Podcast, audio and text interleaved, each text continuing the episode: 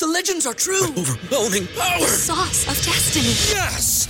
The most legendary sauce has arrived as McDonald's transforms into the anime world of WcDonald's. The greatest flavors unite in all new savory chili McDonald's sauce to make your 10-piece WcNuggets, fries, and Sprite ultra powerful. Unlock manga comics with every meal and sit down for a new anime short every week only at WcDonald's. Ba-da-ba-ba-ba, go! At participating in McDonald's for limited time while supplies last.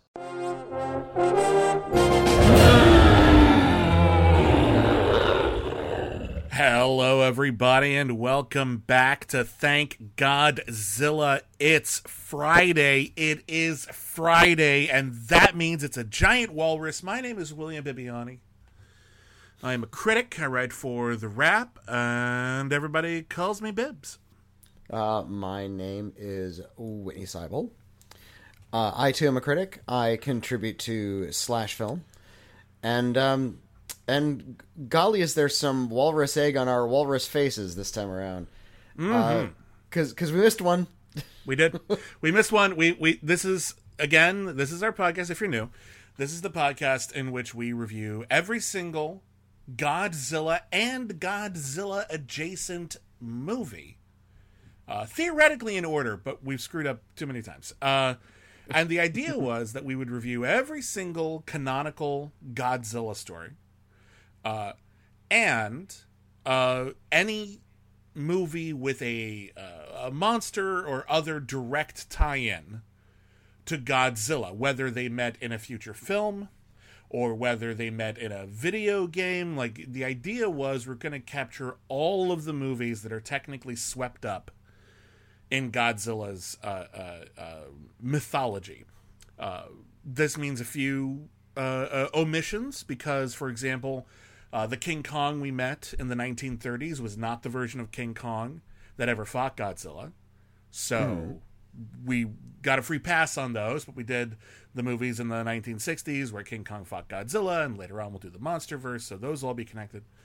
Uh, but what we have discovered as we have gone on this journey is that there were a lot of filmmakers, novelists, comic book artists uh, who decided to get cute and include a whole bunch of different elements of movies that were not terribly well advertised as being connected to Godzilla. And even though we did quite a bit of research going into this, a couple slipped through the cracks, and we only learned about them after the point where we would have reviewed those in chronological order. So, for example, we are, we missed uh, the uh, uh, Yeti movie, Almost Human, not Almost Human, Ha- uh, half human. Half Human. Almost Human is a sci-fi series, which is quite good. Um, so we, we whoops, basically we That- we, that- we screwed that one up. But uh, you know what? I'm I'm not angry at ourselves. I don't feel guilt about this because uh, when we discover that we missed out on an Ishiro Honda film from the 1960s, it's an opportunity. We I've, I have a great. It's oh great. We get to go back and watch you know one of these wonderful uh, Ishiro Honda movies from the 1960s. And I it's don't always mind. an Ishiro I don't Honda mind that we missed one. It's oh yeah, always yeah. yeah. because- Uh, Ishiro Honda was a very prolific filmmaker. He directed the first Godzilla movie and most of the ones in the Showa era, and a lot of the other movies that he directed had monsters or other sci-fi concepts in them that would eventually be retconned into the Godzilla uh, story. And the further we go down this Godzilla rabbit hole, the more I realize that what we really should have done was not thank Godzilla. It's Friday, but we're Fonda Honda because we probably should have just done all of his movies. probably would have been a Maybe they can be our next. Pro- maybe you know, once once once you know, because there are only so many Godzilla movies. We will finish eventually. I know they're making more all the time, but it's not so overwhelming that we're not going to catch up. No, no, we'll get there Um, by the summer. Yeah. Uh, so maybe yeah, maybe we could continue this project with Fonda Honda and just do do the non Godzilla genre tokusatsu and genre films that he did. That's great. Let's just do everything that he did. We'll we'll see how that goes. We'll see if there's any uh, uh, anyone's clamoring for that because Lord knows we. I, I'm still coming up with podcast ideas, and uh, I'm I'm not even telling you about half of them because we don't have the time Well- to do the ones we do now. I also know that um, for our listeners, when William comes up with a podcast idea, usually the title comes first. It's often and then he true. orchestrates the the subject after that. So it, it, it has to be some kind of pun. That's not entirely wrong. I do have one. I do have one podcast idea I've been wanting to do for a while that I'm not going to tell you because we couldn't get to it right now if we wanted to. It's just it's another one of these. It's another long project. Uh, but the title is so good that if I told you, someone would do it. Like that's how confident I am about this pun title, and I'm not going to tell you about it. We might give it a try sometime in the near future. I want to keep this one in my back pocket. Sorry to be a tease, uh, but back to back to uh, Godzilla. So uh, eventually, we're going to get to it's not too far in the future. Uh, a film called Godzilla Final Wars, which is v- I, haven't seen it, but every single thing I've read about it is they were huge fans of everything Godzilla and Godzilla adjacent, and they wanted to shove it all in one film. Yeah, um, that film was directed by uh, Ryuhei Kitamura, who did uh, films like The Midnight Meat Train, and uh, he uh, was hired just kind of like an, an outsider to the Godzilla series to do the 50th anniversary movie. movie came out in 2004, and to celebrate, they wanted to make one movie with every single Godzilla monster in it. Including like a new improved version of Gigan and the American Godzilla is in it, just everybody. Uh, and uh, they were as good as their word. There's there's a bunch of monsters in that. Godzilla just sort of charges around the earth, kicking monster ass, and luckily uh, aliens can sort of summon monsters and teleport them around. So there's just fight after fight after fight. Um, it, it's nonsense. Yeah. even more so than the nonsense we've seen in the past. I, I can't wait to get to it, but a lot of the films that we've been catching up to and going, whoops, uh, connect to Final Wars in some way. And this uh, week's film, which we're going back in time uh, to 1962, uh, is no exception. It is called Gorath, or, uh, in a more literal translation and a much better title, Ominous Star Gorath Yeah, and it is it is Ishiro Honda's essentially uh, about 35 years before we got that one year where we had Deep Impact and Armageddon. It's Ishiro Honda's Deep Impact or Armageddon. There is a giant Yeah. celestial body like the size of like a small planet that is careening towards Earth and everyone on Earth is trying to figure out how the hell we solve this problem because this this thing is so big it doesn't even have to crash into us. If it even comes close it's going to suck up through its through its gravity well everything on earth. The oceans the people uh, uh, the magma from within the core is just going to get sucked out leaving earth a lifeless husk. Uh, it is epic in concept and this wasn't I mean, th- this this is almost a cliche now. Like I've seen the Sci-Fi Channel rip this off a hundred times, but in 1962, while there had been you know, crash, a Clash of the Moons, that kind of thing. Uh, th- this was still pretty novel, and it's epic as hell. Can't argue it. Yeah, yeah, yeah. Uh, it, it, it, even though this film does have a monster in it, Gorath is not the monster, by the way. Gorath is the star. Yeah. The the monster we'll be talking about later is called um, uh, Maguma, and it's like a, a giant lizard walrus. Um, it barely comes into play, but it's a monster, Thank and it's it's Godzilla adjacent, so we get to talk about the movie. Uh, but watching all of the Ishiro Honda movies, and I've I've commented on this before, uh, is it's actually been really interesting watching how uh, how adept he is at switching tones. He makes a lot of really wild genre films. He makes a lot of monster films, but the Godzilla films are all kind of of a piece. But then he goes off and does like a different kind of science fiction movie, like something like Gorath, and this has like a little bit more of that uh, formal uh, 1970s disaster movie tone to it. It's not somber, but it feels a little bit more uh, upright, a little bit more heroic uh, than some of these monster movies because it is about the innovation of the human characters and what they're going to do to avoid, excuse me, a Gorath flying toward Earth. Yeah, this Uh, isn't Gorath- this, is, this isn't a cautionary tale, which is almost weird for the movies we've been Yeah. covering here. There's almost always this element of, oh, well, we reap what we sow. This has nothing to do with us. This is just some horrible disaster. And if humanity wants to survive, we're going to have to drop everything else and solve the problem. Well, in there's fact, something there's- very inspirational about that. Yeah, and, and there's a, a notable, and this is like straight out of a Roland Emmerich film where all of like representatives from all the different countries meet at the UN building and they all discuss about putting their differences aside and getting together. You know, the way we hope it will work and are Right. convinced it probably won't. But uh, yeah, about the UN sort of gathering together. This is also notable in notable in that uh, it's not set in the present. Um, I think It said in Godzilla- 1979. yeah, I think Godzilla Final Wars might be one of the only Godzilla movies that is explicitly set in the near future.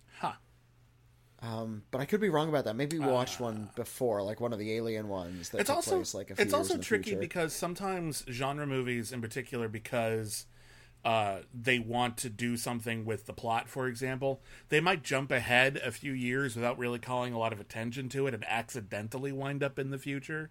Uh, yeah, yeah, one of my favorite that happens all the time with horror. Horror happens a lot. Like um the child's play movies. Like the first one uh little kid Oh, gets yeah, a killer yeah. doll and then the next one was came out like a year one or two years later and still a little kid he's chased by the same doll ah and then the next one came out only one or two years after that and now the kid is a teenager but the other ones took place in the present day so this one now takes place in like the late 1990s and they never touch on that. They never like, oh, thank God we uh, our, our hologram TV uh, came through the mail. You know, how we invented those in 1996.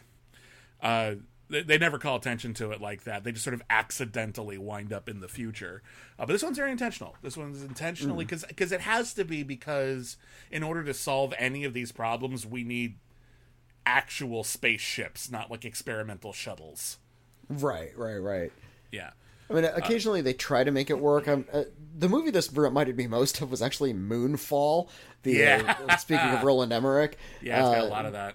but Moonfall does take place in the present or like maybe a few years in the future. But one of the more ridiculous things about that movie, which is plenty ridiculous, uh, is that they use sort of the technology available to us to just sort of get to the moon in a pinch. Uh, Well, it helps that, the moon is getting closer and closer. Like we only have to go like fifty miles. so Uh, yeah, that's- that's true. That's- ship. It does make Like it a that, lot that- one of the one of the conceits of the movie is that the moon is getting closer and closer to Earth, and it's like scraping up against the Earth, and the gravity of the moon is so strong, it's like pulling things off of the Earth's surface. There's a scene in which like a kid is like stu- I think it's like stuck under a tree or a rock or something, and this girl is like, "Oh, I can't lift it because I'm a I'm a mortal person and I have limitations." Wait, the moon is coming. The moon will save us, and then the moon flies overhead and it messes with the gravity, and now she can lift it. And it's like, oh. thanks, moon. that's the that's the silliest damn movie. There's there, that movie is so deeply in love with Elon Musk too. It's super weird.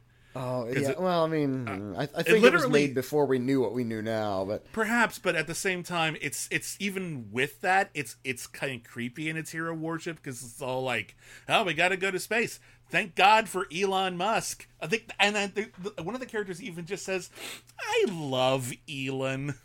yeah, oh, that's right. Like makes a cute little face. Oh, God, so Uh, nothing like that in Gorath, luckily. Um, no, uh, yeah, Gorath. Uh, there's a, a space mission they find, uh, and it's really wonderfully detailed. You know, a lot of space, uh, a lot of time, excuse me, spent on, in space on this like space mission. And uh, while they're uh, flying around in their rocket ship, uh, they're going to Saturn because it's the near future, and that's where we're going to go. Manned flight to Saturn, and they find that's when they detect Gorath is coming through space, and Gorath is like a collapsed star that uh, is the size of Earth, but has like six thousand times Earth's gravity. Yeah, so it's it's really it's hurtling through yeah. Earth, uh, and it's gonna and it's gonna hit Earth. yeah, Um, which if is it bad, has by the way. That's a bad. Yeah, thing. if it has six thousand ti- uh, times Earth's gravity, I'm surprised there isn't something about how oh it just like sucked up Jupiter. You know that What what is Jupiter? Doesn't Jupiter Well, only Jupiter's have like 500 giant. Think- times? Yeah, I, don't know. But don't it know has pretty heavy gravity. Yeah. Maybe Jupiter isn't the best example of this, but there is this really. Honestly, this is an image I've. Uh, who was it? I think was it was it like Werner Herzog who said like we're starving for new images in Yeah, movies. yeah, yeah. Like, and, and that's true. When you think about all the different stories, all the different visual effects we've used to realize things from our imagination, when you stumble across an image, not just an angle, but like an image you've never seen before in a movie, it makes an impact, even if the rest of the movie isn't great. And Gorath is hardly one of my favorite movies that we've covered, but it is fun. There's a shot in this movie of Gorath, the the collapsed star, uh, sailing past Saturn, sucking up its ring. Yeah, it's The ring cool. of Saturn gets sucked up into the star, and I've I've never seen that before. That is such an imaginative, wonderful. I mean, it's harrowing. It's it's it's like unthinkably cosmic, but also wow. That's a cool image. like holy shit! How has no one ripped that off more? That's just incredible. Um, so that all of that stuff is very cool, and it is l- later on in the film as it gets closer to Earth, they'll say like, "Oh, it sucked up the moon." Damn. Well, it's like Yeah, sadly we don't get to see it. I think we're gonna need that um, later, aren't we? Like if we survive this, don't we kind of need the moon? There was also a, a like bit where it's like, oh, it's it's increased its mass a lot by sucking up like space debris, and this is the near future, so it it's presumed there's going to be a lot of it. There's and there's this artist's rendering. Uh, it's like just a still painting on the screen of like a bunch of trash swirling through space and wrapping around like like litter. It's just like candy wrappers and Well, stuff and in probably space. asteroids and stuff like that. But like, Yeah, but yeah. In, in the artist's rendering, it's like okay, it's picking up space trash and getting bigger. I, I don't and, know if they uh, had this everywhere in the world, but there used to be this uh, little uh, uh, clip that would air in front of movies in theaters that was like uh, uh, snacks flying through the air and like landing in like a garbage can because that's to remind you throw your trash away so the ushers don't have to do it. Uh-huh. Um, maybe that's where they filmed that was in space because there's all that trash. Um, by the way, um, I looked it up. Jupiter's gravity is only 2.5 times greater than that of Earth's. Hmm. The Sun has gravity only 28 times greater than Earth's. A, Oh, a- shit. A, planetoid that has 6,000 times the gravity of Earth would literally just wreak complete havoc on our solar system. The- Yeah, I was wondering is- about that. Like, I was like, would it? What would happen if it collided with the sun? Is that would that destroy Gorath? Would that destroy the sun? And I think even if it like sails past Earth, I think we're still fucked because Yeah, it's yeah. gonna suck up the sun. That's not good. Like, yeah, out like- of sight, like, out of if it- mind, I guess, and it will be out of sight because we won't have any light left in our galaxy. Uh, like, well, solar like that- system. yeah, that'll like. I don't. I don't know how like what the gravitational pull of a black hole is. Um, I, that's something I used to be able to rattle off of the top of my head. I, I would be curious to see um, one of those like you know a real scientist watches this sci-fi movie and tells you everything wrong with it um, the story that i've heard and i don't know if this is still true or not uh, is that the most scientifically inaccurate movie ever made was the core Oh yeah, yeah, yeah. which Which which, is a hoot. It's a fun movie to watch. I, but yeah. ah, it's okay but like it's it's it's a it's another ridiculous disaster movie and if you've never seen it it is about what would happen if the core of the earth stopped spinning well naturally we'd have to drill to the center of the earth and jumpstart the earth's core with nuclear weapons of course. Someone got paid to write that Yeah, yeah, yeah. Probably a lot. And they have, and uh, they make this big, big, super phallic ship that's going to like plunge down into the Mariana Trench like it's super sexual. Yeah, it's really great. Um, anyway, Gorath. So uh, it's 1979. We get a big information dump right at the beginning uh, about everything that's going on. Uh, Pluto's orbit has been thrown out of whack. There's radiation from space. The tides are rising more than they should. Uh, and uh, there is a ship called the Hawk, uh, which is out trying to investigate Gorath. And we meet like our cool heroes. There's like, like a really stern, you know, almost Picard like captain, and more of a young, handsome second in command who's got like who's engaged to an attractive woman on Earth, so they've got a whole future together, and they die like right away. Yeah, yeah, yeah. Like it's really, really sad. But they they have this. I, I really like it though because they're scientists first and foremost, and they say, listen. We're screwed. There's literally nothing we can do. We're too close to this thing. But what we can do is get as much information as possible, all the data that we can collect about this thing that we can then send to Earth is an opportunity to save the planet. So everybody, suck it up, do your jobs. We'll be dead in an hour, but by God, we can make a difference. And again, that's heroic as hell. Yeah, yeah. Yeah, it's really great. Um, so we come back to Earth and we meet uh, some more of our main characters, and uh, there's uh, there's a young woman who is engaged to the second in command, and her ex boyfriend is another hotshot pilot uh, named Tatsu. And here's the thing, and this is something that they, they play with a little bit, and then this kind of drop after a while. Their best and their brightest astronauts were crewmen aboard the Hawk. The Yeah. second ship that they have, a sister ship, so they can reuse the same set and not call attention to it, uh, the Eagle, appears to be crewed entirely by comic relief sidekicks. Well, they're they're they're the people who are capable, but they're like um, like they're they're not ready for like they haven't they're not they're inexperienced, which I get. You know, it's you want Hmm. But some they're all dramatic wacky tension. guys, you can, though.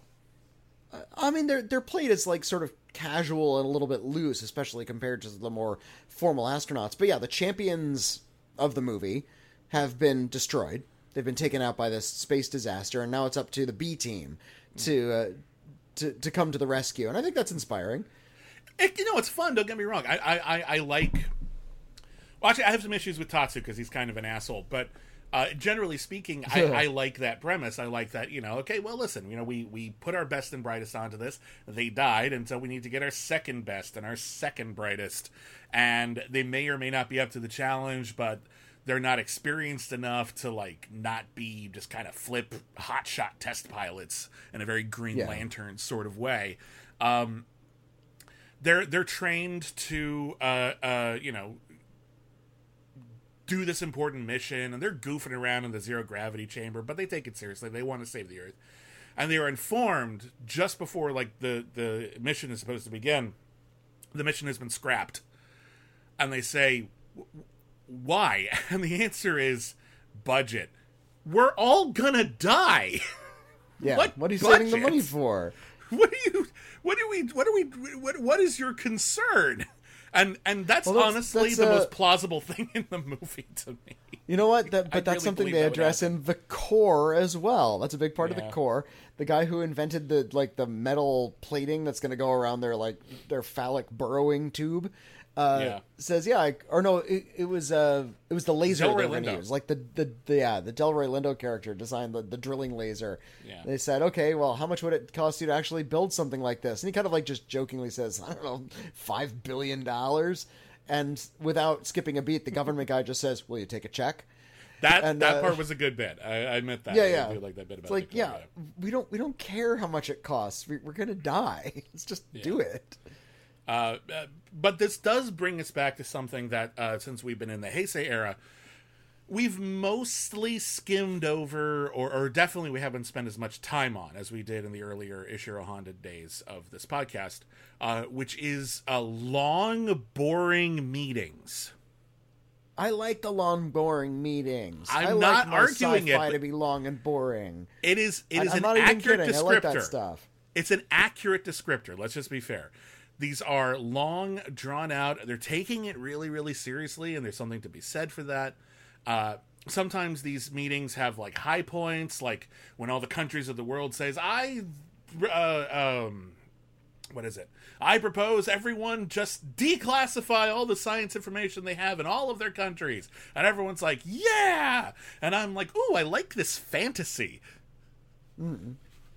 That's the thing. Our fantasies are, are I think, often uh, uh, undermined by our desire to make them plausible.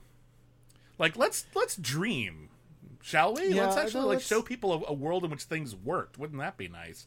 Although I think um, I, I like the element of reality that makes the fantasy seem that much more real, doesn't it? Um, I also uh, I, I'm not I'm not going to complain about something like Gorath, which is just sort of this wildly implausible sci-fi story of like slowing itself down or ruining itself or undercutting anything by presenting an element of reality. I think all of the fun and the fantasy is still there. I, I, I think I what I'm referring to about the fantasy because like, I, I'm not saying that everything should just be complete wackiness. There's a place for that. Um, my, my, my point is actually a broader uh, thing about how when we uh, tell fantasy stories, whether they're uh, magical or science, or whether there's no meaningful difference between the two because it's not real science, Yeah.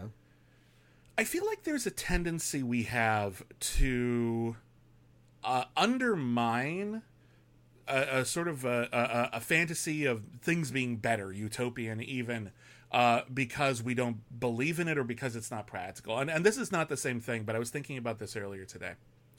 Uh, time travel stories. One of the most common ways of telling a time travel story. There are exceptions to this, but we've all seen this version and we've seen it a lot. If you go back in time and change something, doesn't matter if it's well intentioned, doesn't matter if you think it's a good idea, it's bad. It will lead to something worse. Yeah. Yeah.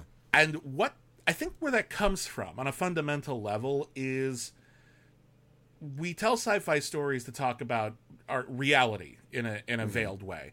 And the reality is we cannot change our past. And when we talk about our past, we talk about processing our past, we talk about maybe moving on with our past or accepting our past, but on a very literal level, we cannot change it.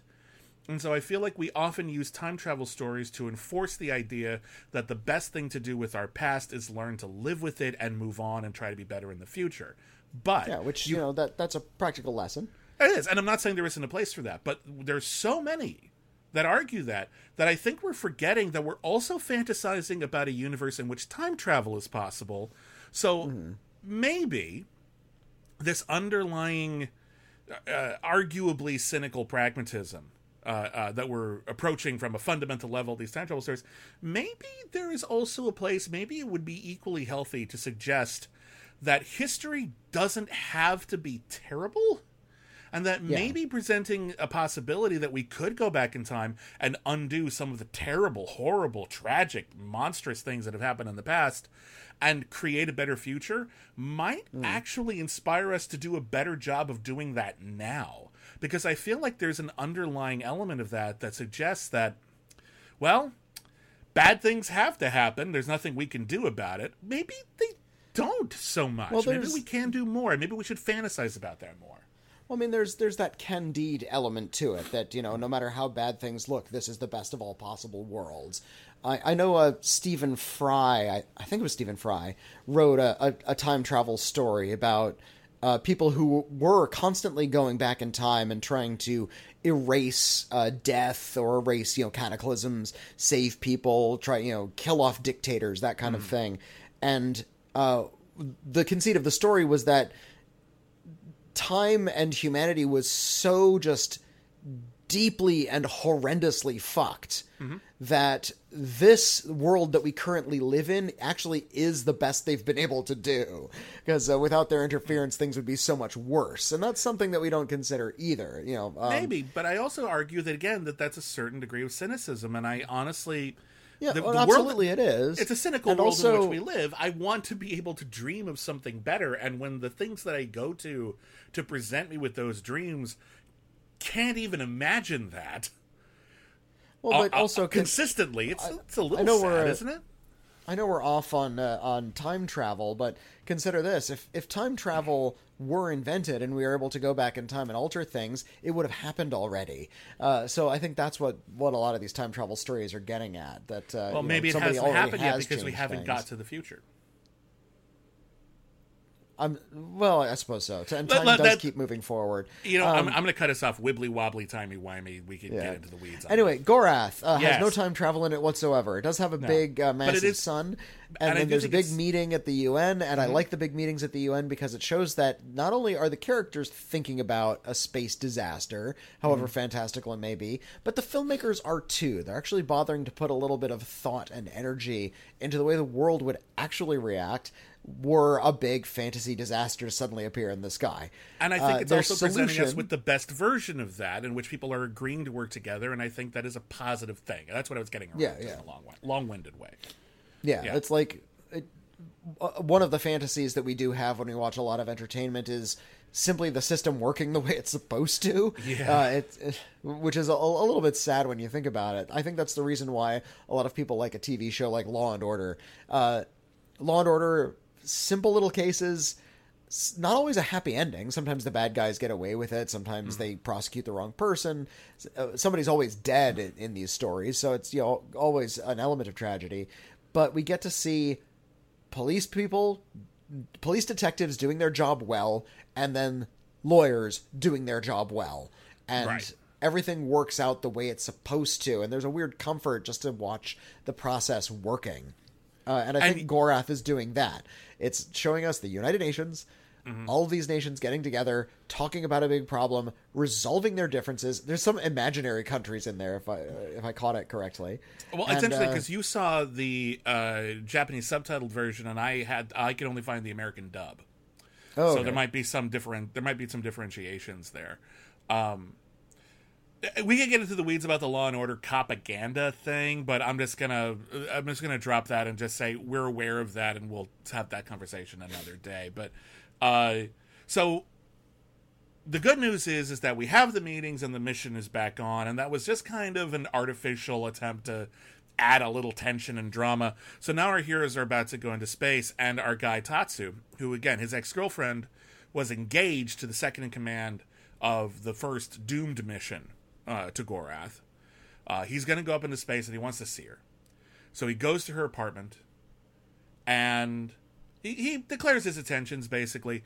And and again, I'm curious if this is the same or similar in the subtitled version, but in the American dub, uh, she basically explains that she still hasn't gotten over the very recent death of her fiance, and mm-hmm. she's not in a position to even consider other romance right now. And what he does is he takes the picture of her fiance, the framed photo she has on her nightstand. He literally throws it out the window, and they're in like a skyscraper. And he says, You poor little girl, you're the clown. And he walks out in a huff. And I'm like, Dude, what the fuck? Is this our hero? Jesus, what the hell? Is, does it play out this uh, similarly in the is the is the subtitle version maybe kinder or I I don't recall that. I don't I don't recall it being quite qu- quite like that. I think the idea was um just that you know I think she was like t- something about you know hanging on to his memory when she didn't need to, that kind of thing. And so it sounds like sounds like there there was a lot less harsh in that version, Yeah, and, yeah. and hopefully more accurately translated versions. So because again, they, I don't I don't remember the exact line of dialogue, but it wasn't it wasn't that. Okay, yeah, okay. So because he comes across like a real dick in the American version for some reason. Um. Anyway, uh, meanwhile, so they, they've decided that there are two uh, plans of attack here. They can there are two solutions that they have to surviving Gorath. One, they're gonna send a, sh- uh, a, a ship into space and they're gonna try to push Gorath off its path. Two, if that fails, they're going to move Earth. They're going to build a whole bunch of rockets at the South Pole and turn them on at the same time and push Earth Out of out, its of. Gorath's way, which is right out of Frisky Dingo. Uh, and that's they're good gonna- because Frisky Dingo's the best. yeah, they're gonna they're gonna push Earth out of the way of Gorath.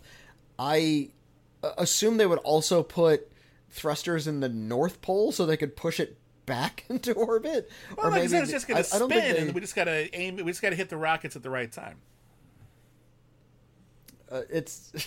Well, Wait- we're going to lose the moon, so we're going to be spinning out of control no matter what. Yeah, So but it uh, doesn't really. Yeah, there's there's no attempt to like maybe there's not a line of dialogue where they say and, and Earth will fall naturally back into its orbit after that. Never mind that you're pushing the whole planet closer to the sun and Mm-hmm. you're probably killing every person on the planet's surface in so doing. Yeah, or further away and freezing them, like one or the other. Um, yeah. So um yeah. It, it's it's a delicate ballet. Just push the Earth out of its orbit. No, and it's and it's Uh, so ridiculous, and it's it's. But again, it has to be. It, it has to be that if it's there's a there's a line, and again, it's the American dub, so I can't say if this is in both versions. But there's there's a couple of bits in the middle where people are talking about how they don't really want to deal with the problem. Like there's this one bit. This isn't the bit I'm talking about, where a bunch of the scientists are in a car and their their driver is talking about, oh yeah, Gorath, yeah, yeah, yeah, yeah, it'll be fine. There's always something that's going to destroy us, right? It never works out. You guys always figure it out. Everything will be fine. And it's very, very don't look up in its approach. Um, but um, oh, where was I going with this? There's, there's, there's that guy, and there's also, um, oh, there's also a sentiment where someone says, um, yeah, I feel like a lot of people are just saying, ah, let the Americans handle it. They usually do this shit. Which is kind of funny and meta. They're the space people. It should Yeah, be the Americans and the Soviets. Like those are the only people who are working on it. Yeah, but it turns out it's all it's all in Japan this time. So they go down to the South Pole, and there's a whole bunch of stuff about we got to get the right materials, we got to build the the rockets. Like we can't build all the rockets like too close together, or instead of pushing the planet, they'll just punch a hole in it. So it's got to be like the the the the force has got to be spread out far enough that it'll actually push the planet, which sounds sciency. I haven't done any research on it, but it sounds plausible, more plausible than the other option. Um, And I'm gonna I'm, let's just stick at the South Pole for a minute because w- this happens a little later in the movie. But as they're trying to solve all these problems at the South Pole, and they only have like a few months to do all this, they accidentally unleash a giant monster. Uh, Uh, Which happen? This happens at the end of the movie, by the way. Yeah, this is much Like, later on because, but like, we're, we're- we're bifurcating the plot because there's the plot in space and there's the plot on Earth. We'll just talk about the Earth Yeah. plot for a minute. That this is what it's all leading to. This is like the at the last minute something goes wrong, and so we have to solve it in order to add, sort of add more tension. And the thing that goes wrong is uh, while we're digging into the Earth to build these these giant rockets, uh, we dig we unearth like a giant cave, and in that cave there is a giant walrus monster. Yeah. this was not as you can imagine part of the original pitch. This was Yeah, this was forced fact, on this- Ishiro Honda. The the monster, from what I understand, wasn't even in the American cut. yeah yeah they cut it out. I'll, I'll, I'll explain how they how they cut it out in a minute it's it's not in it very much but the idea is they unleash this monster the monster starts attacking all of their stuff and they have to kill the monster and they do very very quickly um, yeah. it was the the uh, apparently it was uh, Toho's belief that at this stage in popular culture, a movie like this had to have a giant monster in order to be successful. So Yeah. fit one in wherever you can. And Ishiro Honda didn't want to do it. He didn't even direct those sequences. Uh, and apparently, he even said that if it wasn't for that monster, this would be his favorite movie he ever did. Which Like, the I- I monster it understand him. because it, it really is just a, a solid disaster film. Yeah. About uh, you know the technology is really cool. It's really well photographed. Um, it's uh, this you know his usual science fiction um, uh, special effects guy Eiji Tsuburaya, and yeah, it just it, this is this is firing on all all cylinders. Not to tell uh, it, it really and there's a lot of like loving shots of all of the rockets firing into the sky. and they're cool shots. They're very they're very uh, beautifully uh, uh, framed. just- uh, there's a yeah, lot. good, very beautiful, painterly. beautiful widescreen, a lot of really great color. Um, yeah. it's just a really wonderful looking movie, and the monster does really feel kind of random. Like if you're gonna have the monster, Mm-hmm. you need to have it earlier in the movie, even if it's at like right at the end of the second act. Yeah. It's like, okay, you can get an hour into this 88 minute movie and then introduce the monster, and all of a sudden you have a new crisis, and that's It- what we have to deal with now. It only works like- where it is now if you are just of the opinion that if a giant monster shows up in the movie, you don't even need to explain it anymore. Yeah. It's just oh yeah, giant monsters. Yeah, right. Like like we have. You know that, that's constantly an issue, right? You never get you, you you can't dig a well uh, without unearthing a giant monster. You know, it's always something. Uh, the American version uh, uh, cuts out the monster, but it leaves in the monster subplot in a very awkward and unsatisfying way. Because they keep the bit where oh no, there's a disaster and all of our stuff is breaking, and then the scientists go to investigate, and instead of finding a monster, they land, and then they go, oh, oh no, an earthquake, and then they get back in their ship, and then in their ship. They, they they get in their ship and then they fire lasers at the earthquake and that kills the earthquake.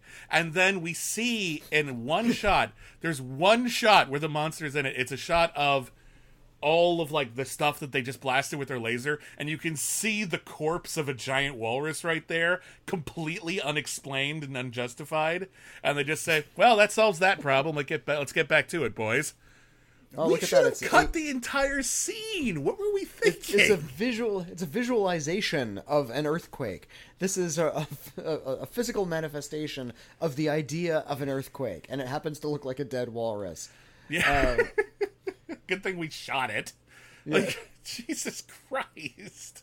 Like No, it, it's- it, it, it, It oh, adds an element of wild. I actually don't mind. I know you, Ishiro Honda might not like it, but I think it does add this kind of wild element to the movie that uh, really does kind of up the stakes. The problem is, if if you're going to do that, you need to have it earlier in the movie, uh, not like literally ten minutes from the end. It's like right at the end of this movie, and this And movie's it's really short. tacked it's only on. like eighty-eight minutes. Yeah. It's, it's tacked on, and and you know what? They've done that before. Like Manda was really tacked on.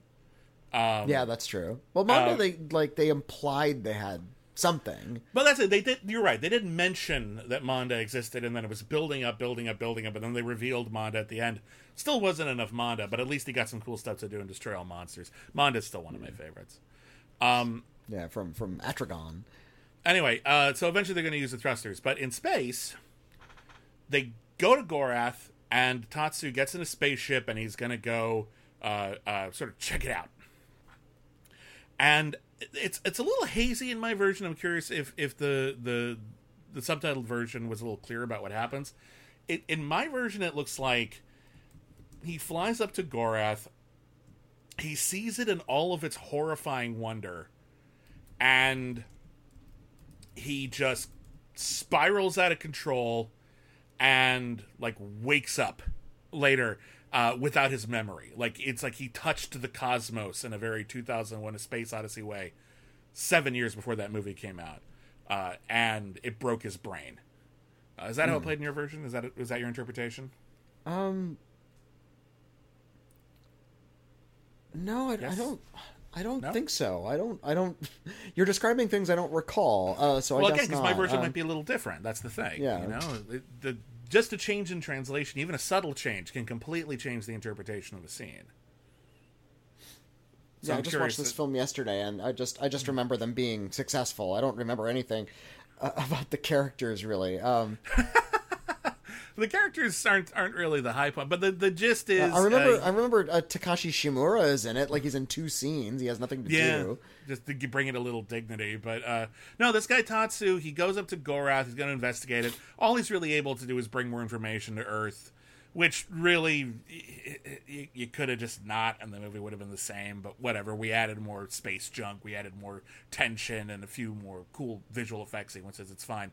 He comes back to Earth. Uh, he he's lost his memory. They take him to the girl he he was in love with, but didn't really love him back.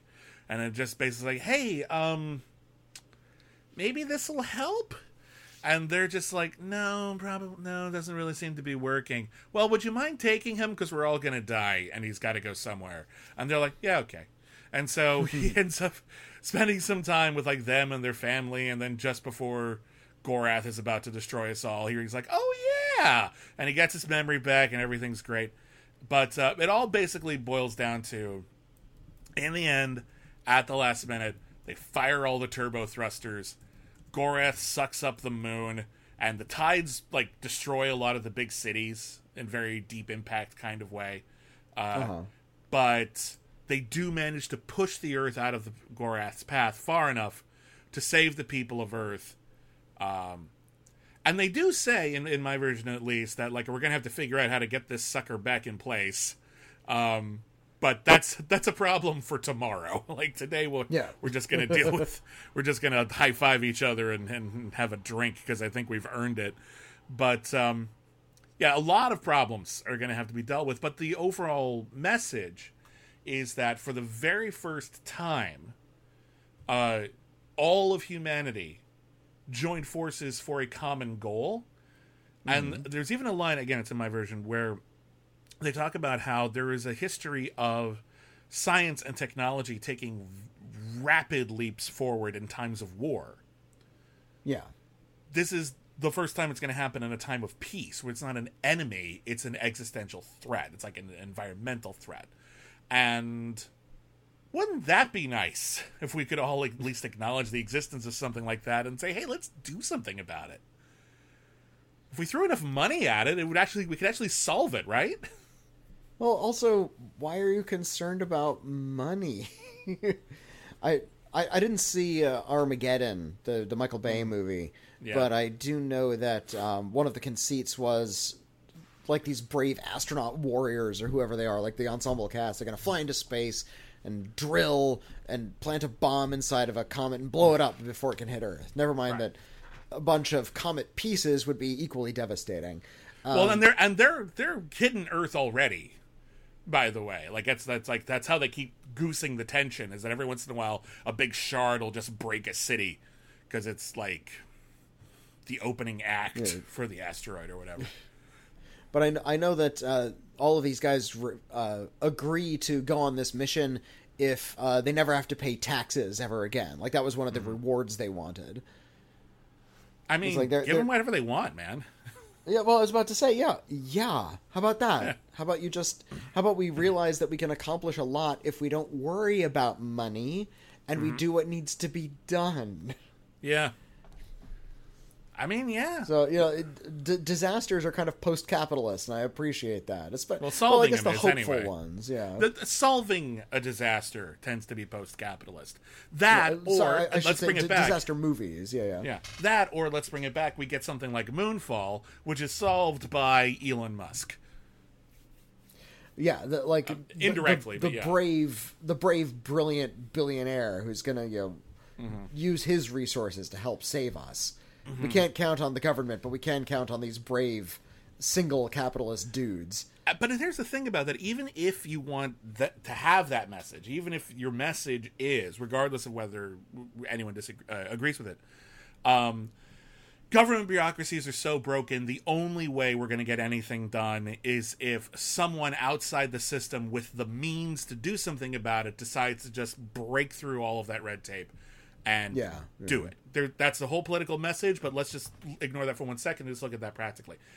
Even then, you're looking at kind of a post-capitalist idea because that capitalist who would have the ability to do this would be using all of their resources not for profit. Yeah, yeah. They, they would they would be putting the needs of others first and spending that money on others. So it's still not strictly speaking wholly capitalist. So you're still poking holes in the system because the the idea of solving the needs of the many, regardless of the cost, is uh, not something I think a lot of the world's actual billionaires would do.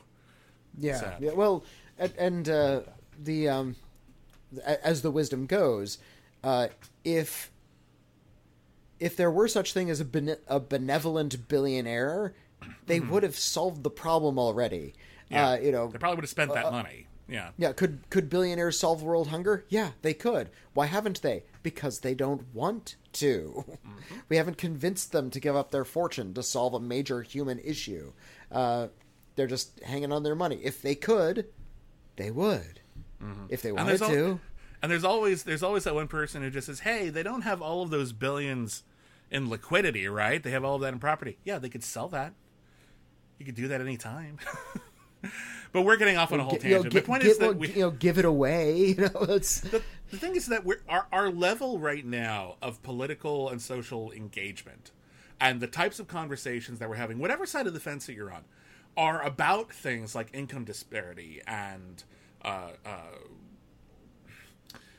where the economy functions and how it is not in many ways and how many of our uh, uh, ideals about the way that the government is supposed to work and sort of take care of the people is kind of undermined by the fact that partisan politics has thrown politics into total absolute gridlock where almost nothing can ever get accomplished at all. It's extremely easy, whether you're talking about politics or capitalism, regardless of what side of the fence you're on, to be very disillusioned with the fantasy of anything meaningful working.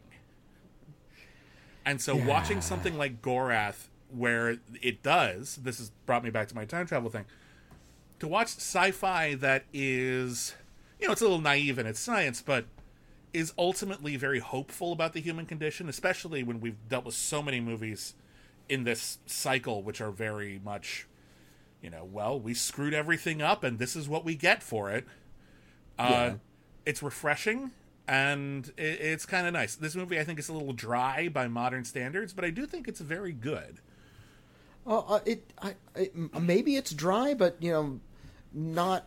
It's not like dull. It's it never drags at any moment. There gets a little dull in the beginning, but I do think it's worth it. Uh, I, I I think it works just fine. I, I Yeah. like the way it works. Um, But yeah, uh, maybe that's why you know you, you and I have a Star Trek podcast. I think that's why a lot of people are drawn to something like Star Trek. Um, not only does it show uh, the system working and you know people improving into the future, but it is explicitly about the things we needed to get rid of in order for that to happen. It actually has a solution for us. And Star Trek specifically, uh, and Gorath as well, says that uh, diplomacy is key. We need to learn to negotiate and talk to each other and come to common solutions because we're all interested in that. But Star Trek goes one further and says actually, financial interests are a big stumbling block for us. We need to get rid of financial interests. There's no money now. The, the solution to the problem is now all we need to concern ourselves with Yeah. and also uh, a big part of um, you know tangled directly up with that is the war machine. We are no longer interested in, in combat or conquering or asserting our dominance over other nations. There are no nations. Earth is united, and nobody's at war with each other anymore. And that is how we can get to a utopia when things will actually friggin' work. Yeah. That's a nice fantasy too, isn't it? It's a great fantasy. It's a great fantasy. I'm looking over my uh, notes because I take a lot of notes for these because we get into the minutia. And towards the end of the podcast, I always check my notes to make sure there was nothing I forgot. And I was very silly earlier today because here here is what I had written down while uh, the Earth cities were being destroyed by tidal waves and uh, as Gorath approached. Oceans rise, empires fall. We're gonna get killed by a giant ball. And when Earth meets Gorath, I will activate the rockets at the South Pole to divert us from its path. Da da da da da da da da da da yeah, da. So um, Uh, very, very good. Well done. Thank you. I, I, I couldn't I couldn't not do that. I don't I don't care how embarrassing it is. Um, Gorath. Uh, that's Gorath. Everybody. Gorath is actually not readily available on like any home video. We had to find it online. Yeah, Um, we, we, we had to you know, it's a shame, really. I be a little bit due little bit more a- resourceful than usual.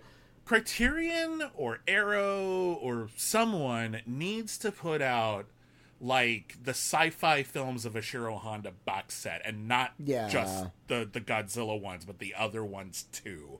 Clean them because he did so much. He show did the so world. many of them. He did so many good ones. Um, I, you know, the special effects is really great on a lot of these things. I imagine it's probably just a big issue of having to you know secure the rights. Most of these, I think, he did for. Toho. So yeah, I don't know.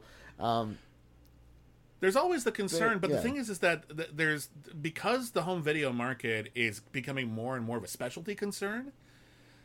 A lot of these studios aren't terribly concerned with doing this themselves, and so if a home video distributor, which knows the size of its market, it knows how much it can spend and actually get their money back on it, because you know they're finding an equilibrium, uh, is offering to do it for them. There's a really good chance they'll say, "Yeah, fine, knock yourself out." We're not going to do it. We spent decades not putting this out on home video. Go nuts. Jeez. um, but on that note, uh, remember when we said that, like, oh no, we screwed up, we missed one. Uh, Oh no, we screwed up, we missed another. Um, Did and we? rather than rather than wait, we decided we're just going to do them both at once. So, well, not in one episode. We're going to do one next week. So, uh, Gorath, which will key into Final Wars, and uh, Maguma has appeared in other uh, bits of media. Uh, will also connect us. Uh, uh, uh, that that's connected, and we also have another Ishiro Honda sci-fi movie uh, that does, in a very tangential way, connect to Godzilla, mostly in other media. There's a reference in Final Wars, but it isn't really a canonical reference, but it's canonical elsewhere. Uh, this is a horror movie from 1963, one year after Gorath, uh, about uh, evil mushrooms Mu- called humanoid Matango. mushrooms. Yeah, Yeah. like mushroom people walking around killing folks. Called Fungi from Matango. Yeah. Yeah. Uh, so we will be reviewing Matango uh, uh, on the next episode of Thank Godzilla It's Friday, and after that, we'll finally get to the Millennium Era of Godzilla, and then I think we're good. I think we'll on going wood. I've said that before. Yeah, I think we'll be going straight through to the end at that point, but we'll see. Maybe there's something that we'll discover along the way. And you know what? I kind of hope we do. Uh, I, I hope our listeners aren't getting frustrated with us not continuing a pace or, you know, us kind of going back every once in a while because I, I like to feel like we're on a journey and that our listeners are with us and that we all get to enjoy these wonderful old monster movies and science fiction films together because I, I really liked uh, these. I really like these movies. I really like Ishiro Honda as a director. I'm really appreciating Ishiro Honda as a director. Same. he, I, I think um, there's a tendency in the United States to assume that Godzilla movies are camp, and Mm-hmm. to be certain, there are a lot of really there's a lot of really stupid, wild shit in the Godzilla movies, and in a lot a of few these of them are, old a few of them are proper camp. Let's be fair. a few, yeah, like Godzilla versus Megalon is just kookiness. Yeah. Um, War of the Gargantuas, kookiness. Uh, You know, Devo covered the song from War of the Gargantuas. That's where we stood with that one. Uh, but at the same time, you know, I, I feel like we're getting a pretty good, strong filmmaker, and we're getting a, a series of films that is actually like solid sci-fi entertainment, even though the the premise of these movies is pretty wild. and there's a lot more variety than I think people give it credit for because I think Yeah. people who only dip their toe uh, into uh, the, the films or other media of a culture or a country that is not their own, which is very common. Oftentimes, a lot of movies aren't even made available overseas, especially uh, earlier on in the days before streaming, when it was uh, a bigger deal to import them and to find try to find an audience for them.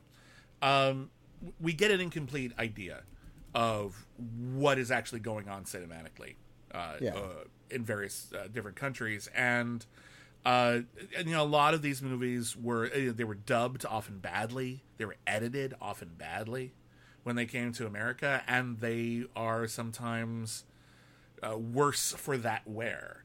Uh, but this has been a really fascinating journey. I, I love it to pieces, and I think you know we, we we get correspondence from people saying that like they really like these deep dives because, well, why be superficial about it? Let's do the whole thing, and it's a lot, but we'll, we will be done by this summer, even with the addition of Gorath and Matango.